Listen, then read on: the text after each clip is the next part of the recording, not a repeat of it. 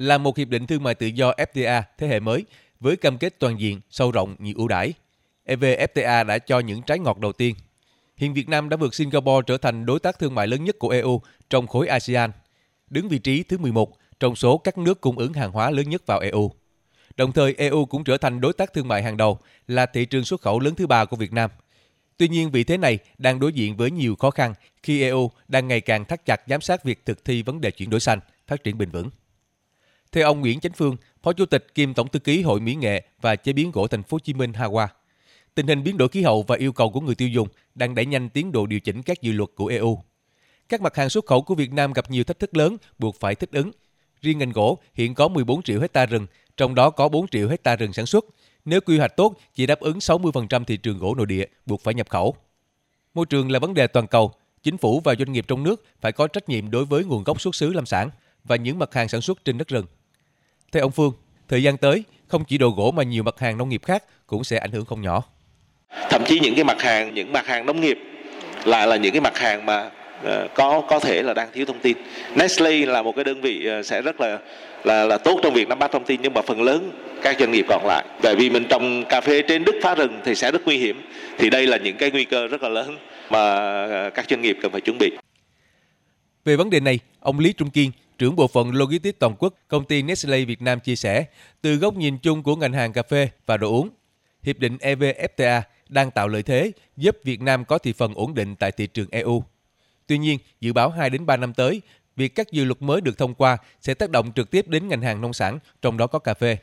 Theo ông Kiên, các doanh nghiệp sản xuất xuất khẩu các mặt hàng này, ngoài việc đảm bảo chất lượng sản phẩm, thì vấn đề sử dụng tài nguyên hiệu quả, bảo vệ môi trường cần được chú trọng. Ông Lý Trung Kiên khuyến nghị nên tuân thủ bộ tiêu chí hỗ trợ nông dân chuyển đổi sang canh tác tái sinh, đồng thời phải vượt qua những rào cản này để tồn tại. Những cái câu chuyện đó sẽ là những cái câu chuyện để mà truyền tải cho người tiêu dùng và người tiêu dùng hiểu được cái vấn đề đó và họ chấp nhận và mình đáp ứng được những cái yêu cầu đó để mà uh, xuất khẩu đi và cái giá trị của mình, giá trị của cà phê sẽ được nâng cao hơn. Theo Bộ Công Thương, sắp tới ngoài ngành hàng chủ lực là dệt may da dày, những mặt hàng liên quan đến lâm sản, đồ gỗ của Việt Nam muốn tăng trưởng xuất khẩu cần phải đáp ứng các điều kiện như giấy phép thỏa thuận đối tác tự nguyện, quản trị rừng và lâm nghiệp, các tiêu chuẩn môi trường, xã hội, quản trị và phát thải CO2. Ông Trần Quốc Mạnh, Chủ tịch Hội đồng Quản trị Công ty Cổ phần Phát triển Sản xuất Thương mại Sadeco Thành phố Hồ Chí Minh cho biết, với ngành đồ gỗ, năm 2014, xuất khẩu vào thị trường Hoa Kỳ không đáng kể. Nhưng sau 15 năm, tận dụng lợi thế từ Hiệp định CPTPP, đồ gỗ Việt đang chiếm khoảng 60% tổng lượng xuất khẩu đi các thị trường. Theo ông Mạnh, nhờ nỗ lực đáp ứng yêu cầu của đối tác mà các doanh nghiệp vừa và nhỏ của Việt Nam, trong đó có Sadako, đã trưởng thành hội nhập kinh tế toàn cầu một cách nhanh chóng. Do đó, Rào cản từ EVFTA cũng không ngoại lệ, ông Trần Quốc Mạnh nói. Doanh nghiệp, đặc biệt là doanh nghiệp vừa và nhỏ phải đứng trước một cái cơ hội. Một là anh vươn lên sông tới, hai là loại ra khỏi cuộc chơi. Vì vậy cho nên nó tác động vào và nó làm cho các cái doanh nghiệp nâng cao cái sức cạnh tranh của cái sản phẩm của Việt Nam như các cái thị trường truyền thống như châu Âu như là ở Mỹ những cái thị trường mới nổi ví dụ như thị trường Canada, từng Chile hay là Peru chẳng hạn Cùng với Hoa Kỳ, Trung Quốc, EU được xác định là thị trường truyền thống của Việt Nam. So với việc cân đối từng ngành hàng để nhập của Hoa Kỳ, thì EU luôn mở rộng cánh cửa cho các mặt hàng Việt Nam. Ngược lại, doanh nghiệp Việt Nam phải thể hiện được trách nhiệm thương hiệu quốc gia đối với từng sản phẩm trong việc thực hiện giám sát các vấn đề liên quan đến biến đổi môi trường, khí hậu, chuyển đổi xanh và phát triển bền vững. Theo bà Đỗ Thị Thu Hương, Phó Cục trưởng Cục xuất nhập khẩu Bộ Công Thương, để tiếp tục tạo được sự khác biệt, lợi thế so sánh của ngành hàng Việt Nam thì phải chấp nhận theo tiêu chuẩn của thế giới. Đây là cách duy nhất để khẳng định năng lực, trách nhiệm của doanh nghiệp đối với vấn đề toàn cầu. Bà Đỗ Thị Thu Hương nói.